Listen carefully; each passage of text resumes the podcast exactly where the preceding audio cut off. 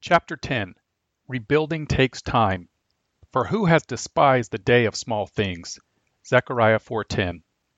Depression can easily set in when you consider how far behind the humanists today's Christians are in various areas. We have a lot of lost ground to recover. For example, the three major networks are run by hardcore humanists. Most major publishing companies refuse to publish a genuinely Christian book. Christian schools often have to settle for curriculum materials developed by secular companies. Christian parents are often left with few choices when their children are ready to attend college. eighty-six percent of the news media personnel seldom or never attend religious services, and yet they are the primary source of news. The courts are hostile to religion in general and Christianity in particular. These facts could depress even the most optimistic Christian. We have lost a tremendous amount of ground over the last one hundred fifty years. It is going to take a long time to get it back. The only events that might speed up this timetable would be a mass revival. A revival of self-government under God. We have yet to hear of such a revival in modern history. Or a terrible catastrophe, a lost war, a plague, or both. In either case, Christians will be called upon to exercise responsibility under God as never before. But how will they train themselves in advance to exercise such responsibility in a culture that promises continued benefits without revival? What if they are not prepared to take responsibility? As the publishers of the Biblical Blueprint series asked themselves before they began the project, how do you sell responsibility to a modern Christian? What if a group of dedicated Christians were to buy their nation's most prominent newspaper? What difference would it make? Not much. Where would they find the reporters who understand biblical principles and who would write their articles from this perspective? Where would they find the advertising people who would recognize the pagan symbolism of advertisements? Would the editor even be willing to risk dropping the daily astrology column? Without an army of dedicated, well-trained, biblically self-conscious professionals, the ownership of the newspaper or television network or whatever would not mean very much. In fact, it would probably mean financial losses as the new owners floundered with the responsibilities of management. But we need to do more than buy a newspaper. We need to win the whole world to Jesus Christ. To get the whole world to acknowledge what is in fact the case, that Jesus Christ is King of Kings and Lord of Lords. We have a big job ahead of us, but what encourages me is Zechariah four ten. Beginning to do something is the main thing. Being big enough to do something is never an issue in the Bible. The giants did not seem to bother Joshua and Caleb. Goliath was no problem for David, and faith the size of a mustard seed is all the Christian needs to move a mountain. Civilizations come and go, but the kingdom of God goes on forever. This is the point of Nebuchadnezzar's dream of the human colossus. Kingdoms built on the shaky foundation that man is sovereign cannot last. Pick up any history book and you can read about the demise of every empire-building civilization. They are dust on the cosmic scales of God's justice.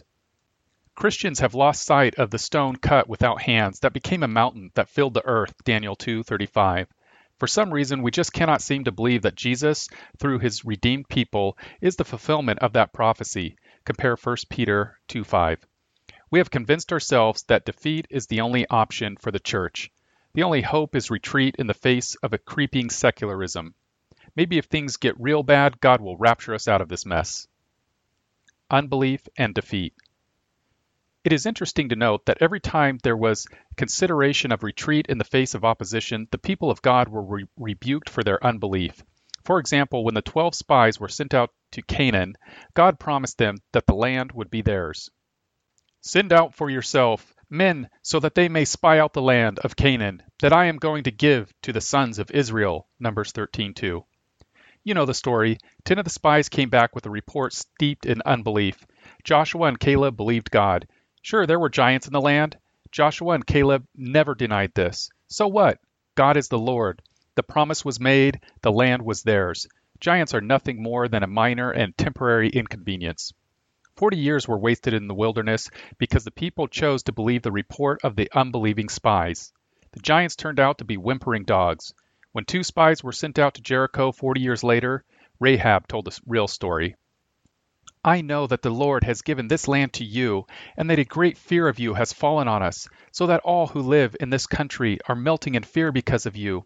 We have heard how the Lord dried up the water of the Red Sea for you when you came out of Egypt, and what you did in Sihon and Og, the two kings of the Amorites east of the Jordan, whom you completely destroyed.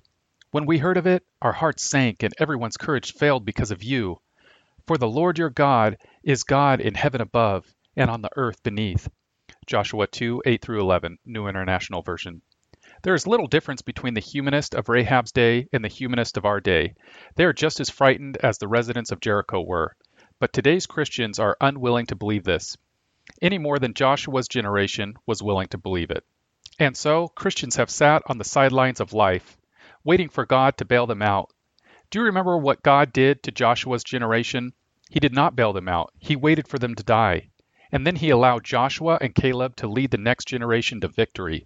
Numbers fourteen, twenty-one through twenty-three, Joshua fifteen, thirteen through nineteen. Selling fear. There is an old rule for fundraising letters. You need to sell either greed or fear. Most cause-oriented groups find it easier to sell fear, or its corollary, outrage. You can tell a great deal about any organization by finding out what sorts of fears motivate the people who send it money.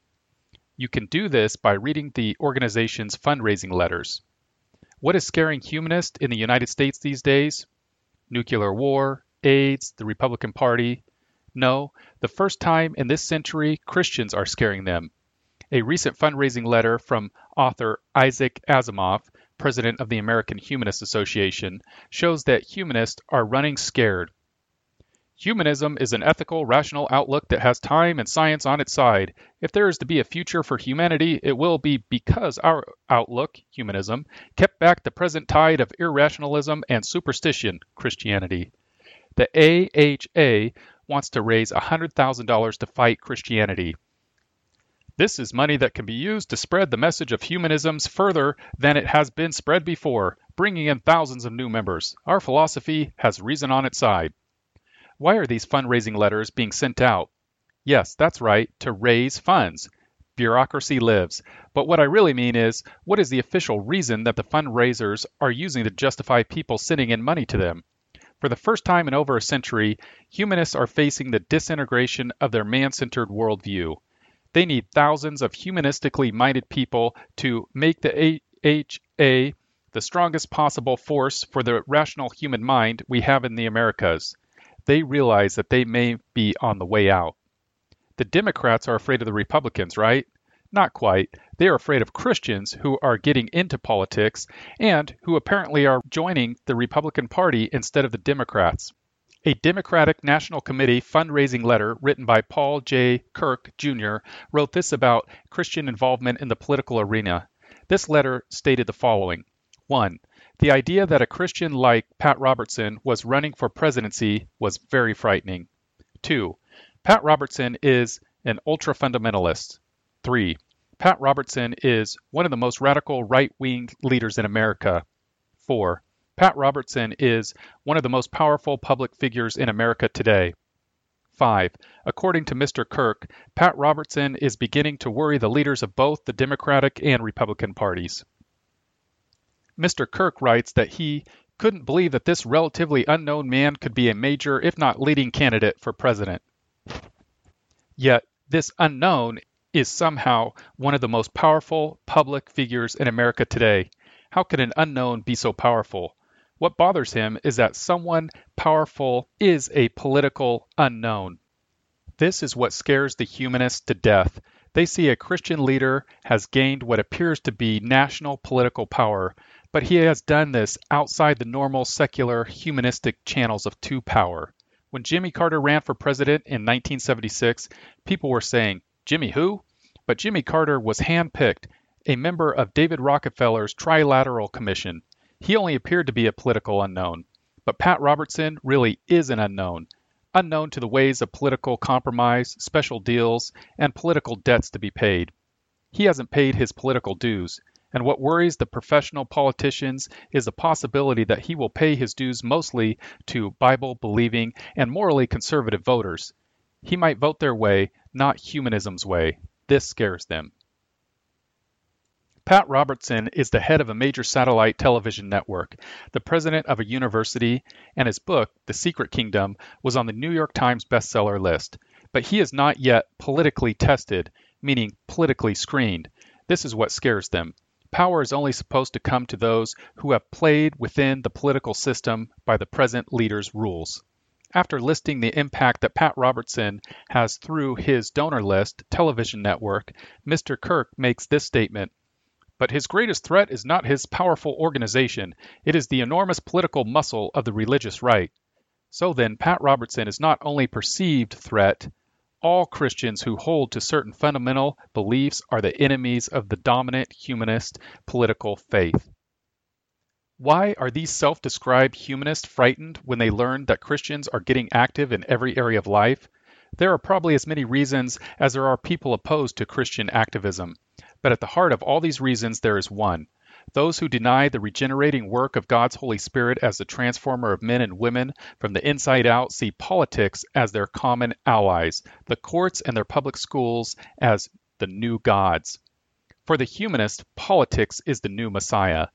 When the Christian says, "There is another king, Jesus," Acts seventeen seven, he is accused of blasphemy and worse, unbelief. Why Christians should get involved. The people in Gideon's day saw politics as a solution to their problems, Judges eight twenty-two twenty-three.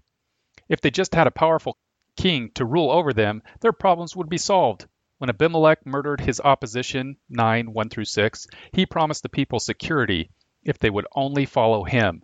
While there is the offer of shade, salvation, it is an illusion that brings with it a choking tyranny, verse fifteen.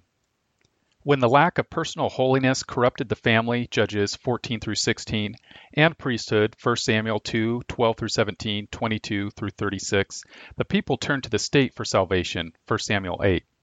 The Christian calls politics into question, not because it is an illegitimate sphere of Christian activity, but because it is too often seen by people as the fundamental activity. Politics was never meant to save mankind, and it cannot save. While Christians are to redeem, buy back, politics and the civil sphere of government, we are never to view political action as the sole solution to all our problems, or even the main solution. The purpose of Christians' involvement in politics ought to be more than the mere replacement of non-Christians with Christians. There are numerous things that civil government should not be doing that it is doing, and doing with the support of most voters. A civil government based on biblical law would mean a drastic reduction in its size and power and a return of jurisdiction to individuals, private enterprise, families, churches, and local civil governments. The church has awakened, at least some of the church has, to her responsibilities in the area of worldview thinking. Christians are beginning to realize that the Bible has answers, that the Bible addresses the world with specific solutions to seemingly perplexing problems. For the Christian, the Bible is a blueprint for building a Christian civilization. There are many Christians and non-Christians who do not like to think of the Bible in these terms. In fact, many are horrified at any suggestion that the world is in any way redeemable. They are content to ignore verses like, "God so loved the world," John three sixteen. "God was in Christ reconciling the world to himself," Second Corinthians five nineteen. "Jesus is the light of the world," John eight twelve. "The Savior of the world," four forty-two, and "the Lamb of God who takes away the sins of the world," one twenty-nine. And how about this one? "The kingdom of the world has become the kingdom of our Lord and of his Christ, and he will reign forever and ever," Revelation eleven fifteen. Now, don't get me wrong. To say that the world is redeemed is not to say that the world can be made perfect. For example, the dead sinner is redeemed, but he is not perfect. Judiciously, the sinner stands before God as perfect because he has the perfect righteousness of Christ imputed to him. He is not made righteous, he is declared righteous. This, however, does not exempt him from conforming his life more and more to the image of Jesus Christ. This process is called sanctification. God expects the redeemed sinner to conform his behavior to the commandments of God, though the effects of his sin nature will not be eradicated until he is raised imperishable. First Corinthians fifteen forty-two. The implications of such a life are evident.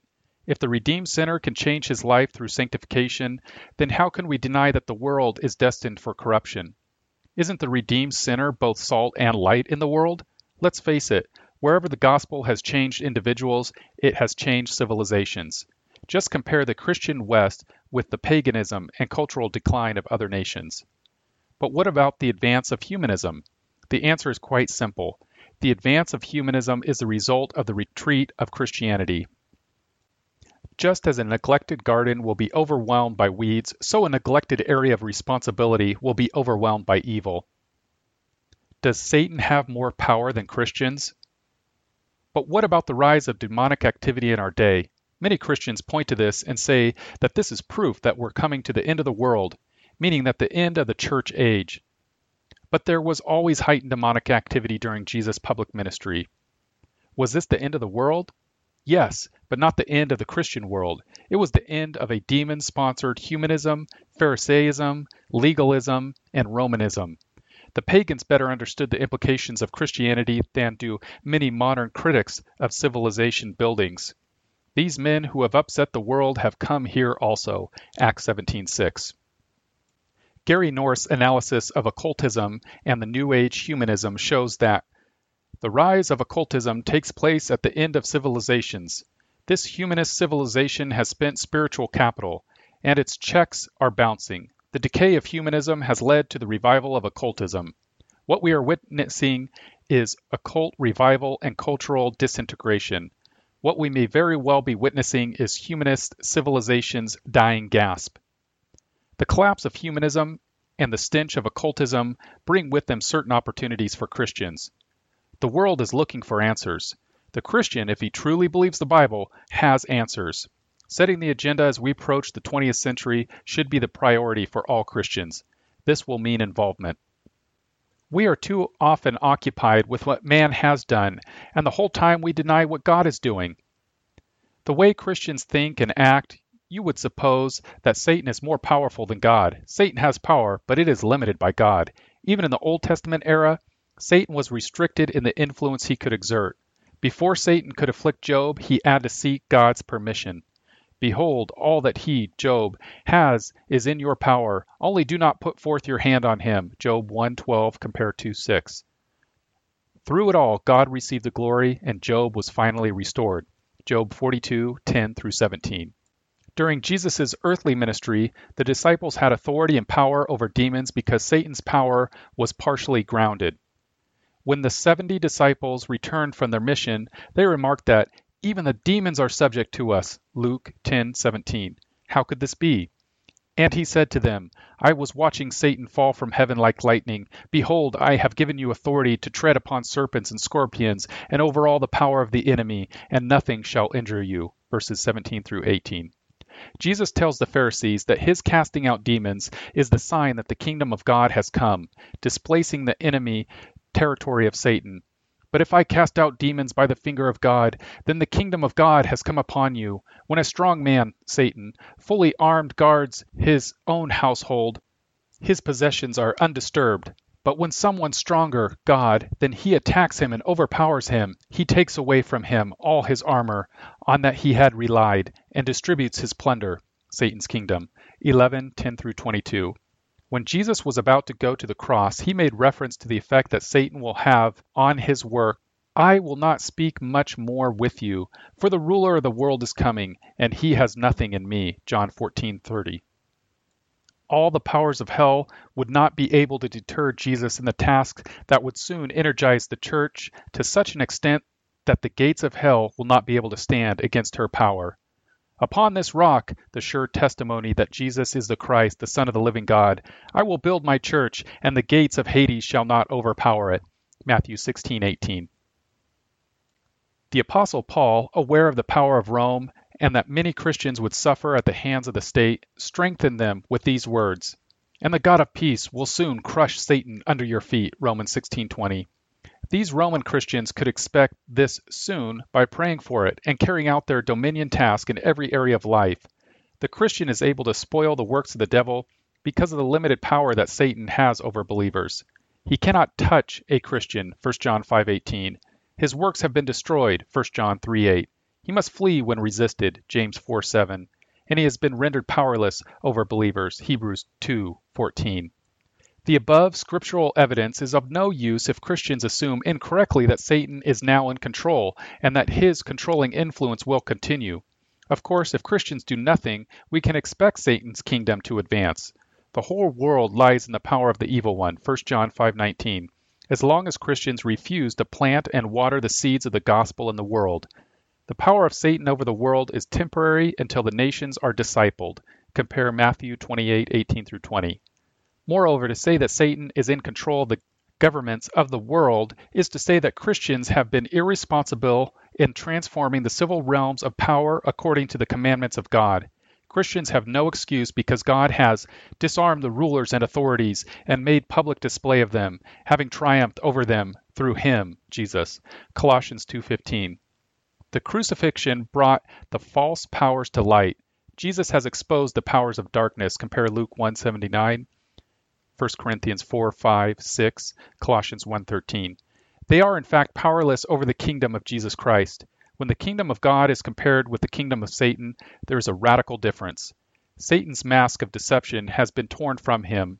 What looked like triumph for Satan and his followers, the resurrection showed to be folly. The gates of Satan's kingdom are vulnerable and will be battered down by the advancing church of Jesus Christ under the power of God's Holy Spirit, working through obedient, dominion-oriented Christians, Matthew sixteen eighteen. Victory for the people of God is certain, not because of their own strength, but because of the strength of the one whom they serve, even Jesus Christ, unto whom all power in heaven and earth has been given, and who is with his people always, even until the end of the age, Matthew twenty-eight eighteen through twenty.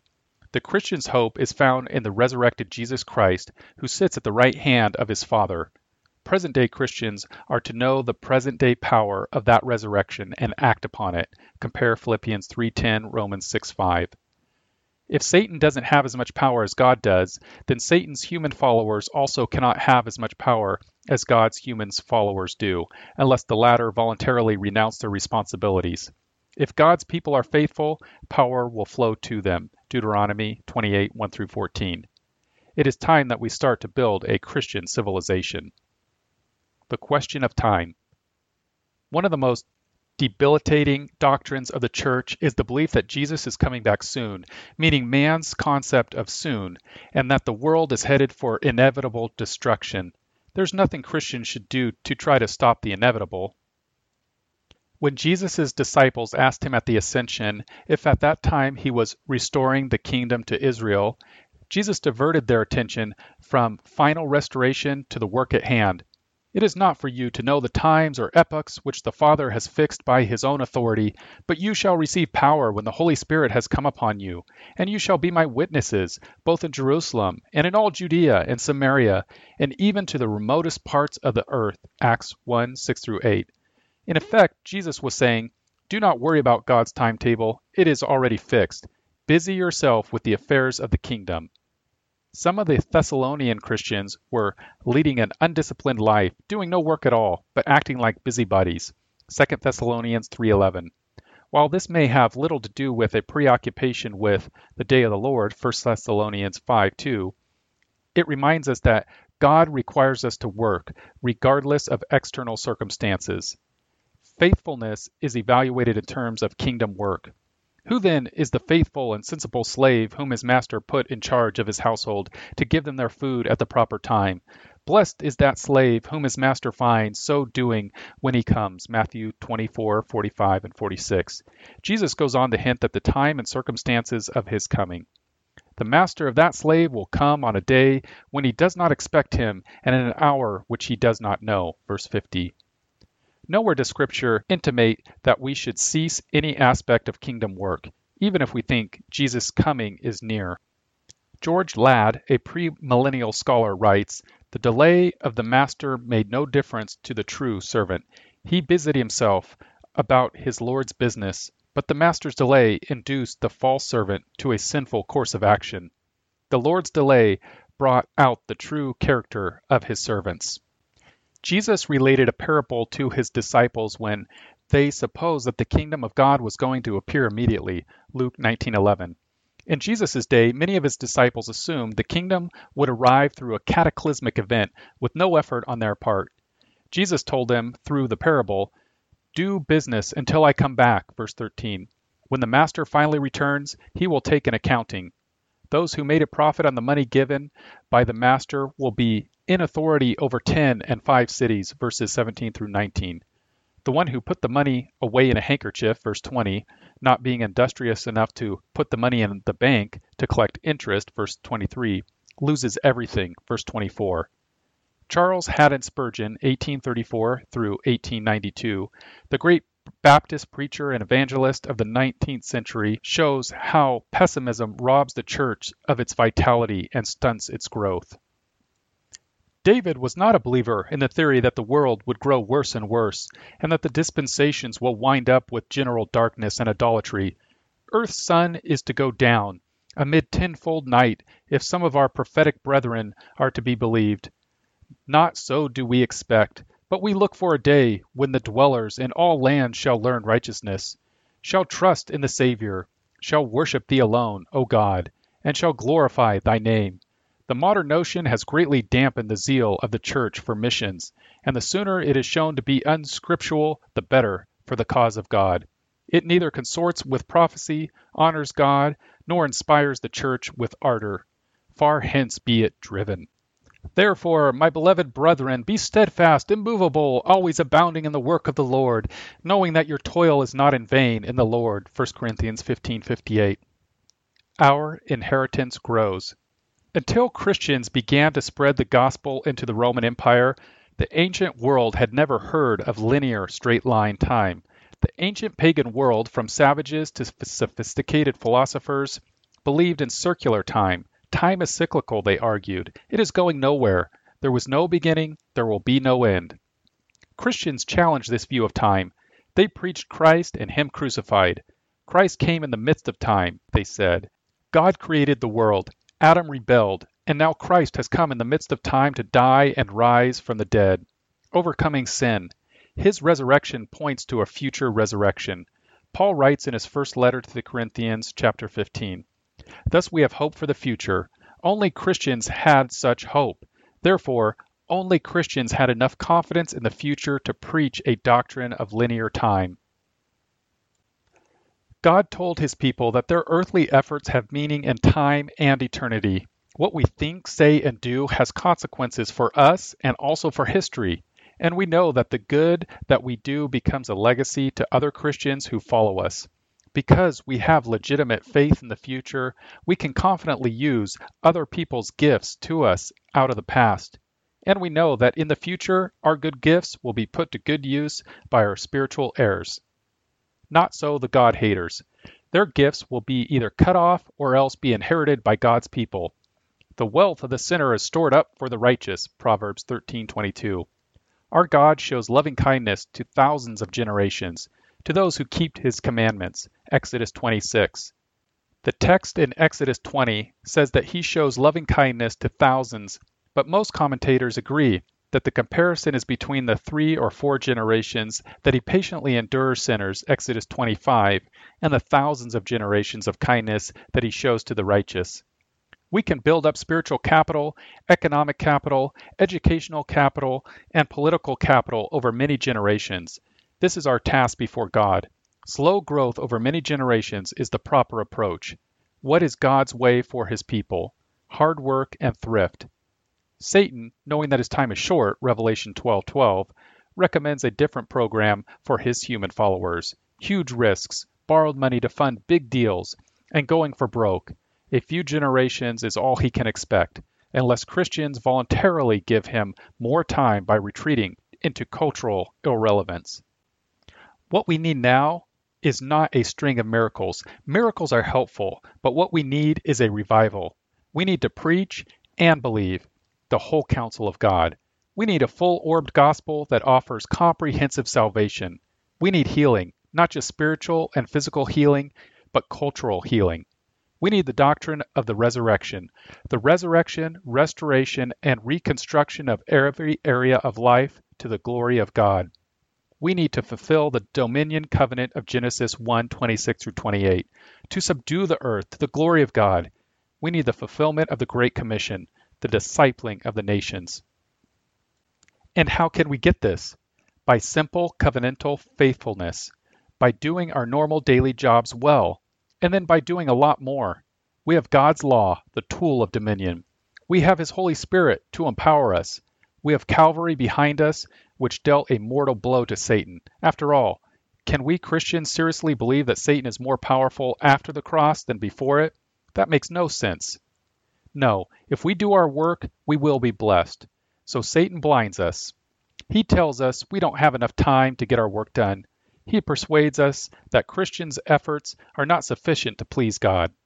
He somehow has convinced a whole generation of Christians that they will leave nothing to their children and grandchildren because the church will be raptured out of the world and out of history before their children and grandchildren can inherit or at least put their inheritance to work. Satan has won a temporary cultural victory by shortening the time perspectives of his enemies. The best example that I can think of is the one Gary North always cites. The communists believe that an overnight revolution is the only event that can save society from evil capitalism. But they work patiently for generations, eroding their enemies' faith in capitalism, subverting every institution, and planning for revolution, nation by nation. In contrast, those Christians who have spoken for the church historically have usually believed in the steady progress of the gospel. They have opposed radical revolution. They have had faith in the future. Nevertheless, in our day, they have dreamed of miracles and prayed for the rapture to remove them from their misery.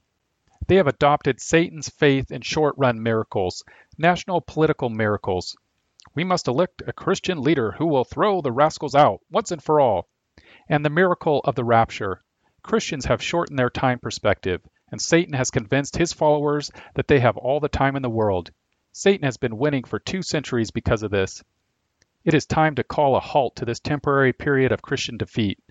The way we do it is to lengthen our time perspectives and then get to work. Summary. God tells us that it is our task to subdue the earth to his glory. This will take the cumulative efforts of all his people. No single generation will get all the credit.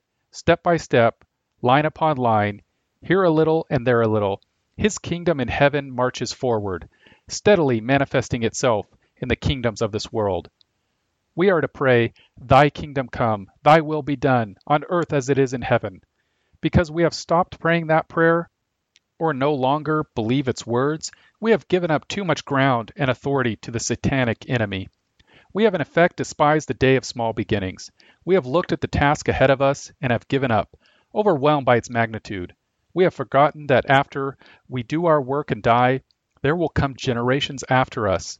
The battle for the universe takes place here on earth, not in the grave or in heaven. The battle is spiritual and ethical. It is fought in history. How is it to be fought?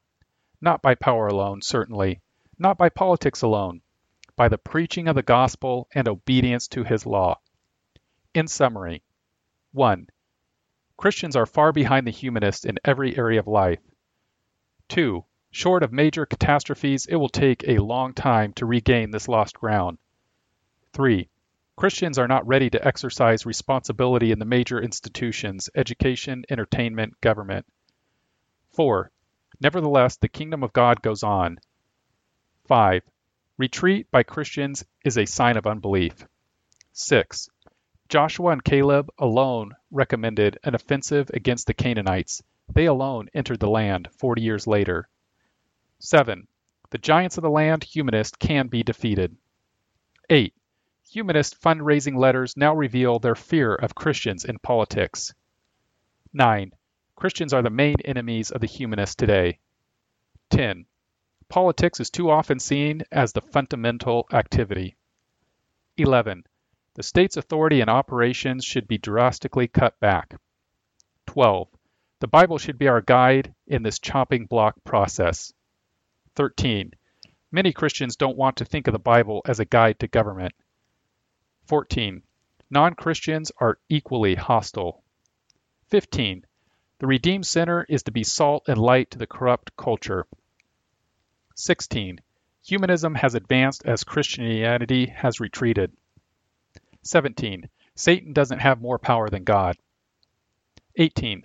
Satan's followers don't have more power than God's followers unless God's followers abdicate. nineteen. God requires us to work, no matter how little time we have remaining. twenty. Pessimism concerning the future has robbed the church of its vitality. Spurgeon. twenty-one. The Bible teaches growth over time, generation after generation. twenty-two. The ancient pagan world believed in historical cycles. twenty-three. The Christian should believe in the earthly future, so he should be able to pass on the gifts of the past. twenty-four. The God-haters will be cut off before they see the full development of their culture. twenty-five. Capital in the broadest sense is to be built up over many generations. twenty-six. Satan's followers cannot expect to succeed for many generations unless Christians hand over the civilization to them. twenty-seven. We need revival, not miracles. twenty-eight. We need the whole counsel of God. twenty-nine. We can get this if we work hard and long so that God can safely send our culture a spiritual awakening. thirty. The communists believe in overnight revolution, and they work for decades to bring it about. thirty-one. Christians say they believe in the long haul, but give up politically after a short time, trusting instead in an overnight victory in a national election. thirty-two. We are to subdue the earth one step at a time, one generation at a time.